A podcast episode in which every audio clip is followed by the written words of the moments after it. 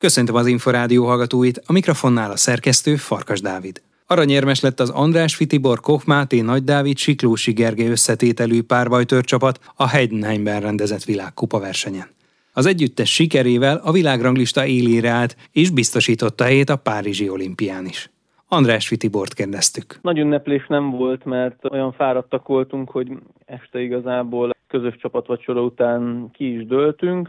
Azért jó helyzetből vártuk ezt a kvalifikációs versenyt. Bíztunk benne, hogy ezen a Heidenheimi világkupán sikerül kivívni 100%-ra a kvalifikációt, de azért párbajtörbe mindig szoktak meglepetések lenni, úgyhogy nagyon keményen kellett odaállni er-, erre a versenyre is. Hogyha megnézzük a számokat, akkor önnek különösen a kazahok ellen ment jól, plusz 13-at teljesített a negyed döntőben, de a brazilok ellen is egy plusz 7-es mérleget könyvelhetett el még a legjobb 16 közé jutásért, és mindenki nagyjából hasonló arányban vette ki a részét ebből a sikerből. Ön hogyan élte meg ezt a hétvégét és ezt az öt asszót?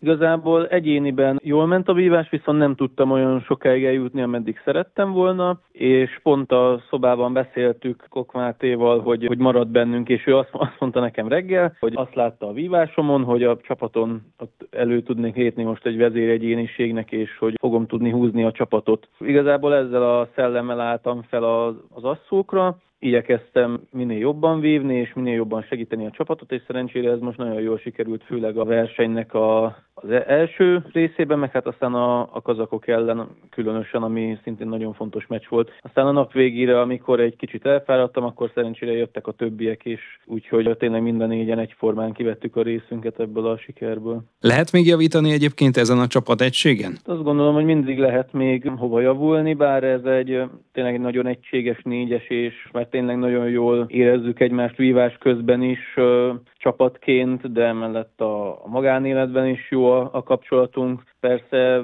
lehet még egy kicsit javulni, de, de igyekszünk legalább ezt a szintet fenntartani most már az elkövetkezendő hónapokban. Amikor megvolt a biztos kvóta, mennyire tartották fontosnak, hogy azért még tovább meneteljenek? Ugye az aranyérem nem kellett feltétlenül az olimpiai szerepléshez, de gondolom, hogyha az embernek a világkupák bármelyikén, pláne Heidenheimben, amely egy ikonikus helyszín, egy különlegesen fontos állomása a világkupa sorozatnak, van esélye egy még nagyobb sikerre, akkor mindent megtesz azért. Igyekeztünk azzal a mentalitással felállni erre a versenyre is, hogy nem számolgatunk, nem a többiekkel foglalkozunk, hanem ez is egy olyan verseny, mint a többi, és szeretnénk érmet nyerni, mint minden világkupán. Persze nézegettük, hogy hogy alakul a, a többi asszó, meg nem mondom azt, hogy egyáltalán nem számolgattunk, de, de ez volt így az alap elképzelésünk, és amikor bejutottunk a döntőbe is, akkor is úgy voltunk vele, hogy hát próbáljuk meg megnyerni, mert hogy azért jöttünk ide, hogy aranyérmesek legyünk, vagy hogy minél jobban szerepeljünk. Mivel mind a négyen jól vívtunk erre, meg volt minden esélyünk is, és az ilyen lehetőségeket pedig jó kihasználni. András Vitibor, Európa bajnok, világkupa győztes párbajtőrözőt hallották. Bronzérmet szerzett a tőröző Dósa Dániel a Kairói világkupa viadalon, így közelebb került ahhoz, hogy július végén Párizsban is pástra léphessen. A magyar csapat hatodik lett, és ebben a szakákban ismét lemaradt az olimpiáról.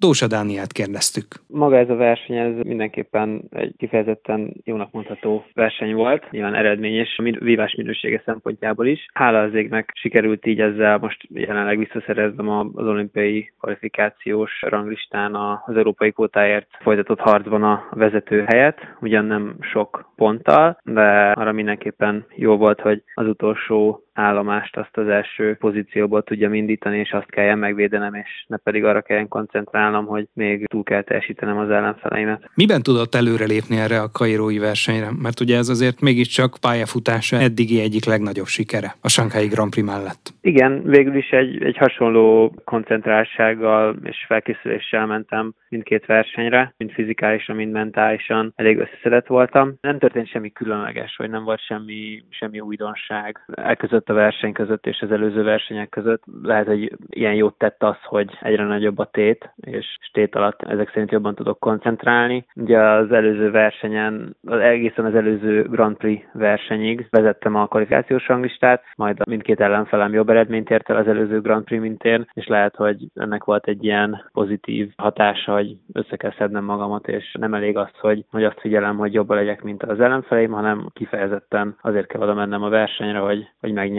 azt, vagy, vagy egy kifejezetten jó eredményt érjek el. A nagy nevek között a világranglista vezető amerikai riválisát is búcsúztatni tudta. Ez hova tehető, hogyha csak egy a szóra bontjuk az eddigi eredményei sorában? Már azért sikerült jó sok neves ellenfelet megvernem hála az égnek, de, de azt tagadhatatlan, hogy a ranglista egyes Massziá lesz azért a szezonnak a során egy majdnem verhetetlennek mondható versenyzőnek számít. Ez egy nagyon-nagyon értékes győzelem, már csak azért is, mert ugye az eddigi pályafutásom során egyszer sikerült legyőznöm őt. Többször vívtam vele nagyon szorosakat, de 15-14, 15-13 mindig, mindig ilyen szorosan, de az ő győzelmével ért véget az a szó. Most ez biztos, hogy egy, egy, egy nagyon nagy előrelépés nekem. Ebből igazából elég sok önbizalmat tudok majd meríteni, és hogyha ilyen szinten tudok vívni, akkor, akkor igazából már tényleg bárkit meg tudok verni, hogyha ha gyorsulnak el a dolgok éppen az adott napon. Dósa Dániel világkupa bronzérmes tőrözőt hallották.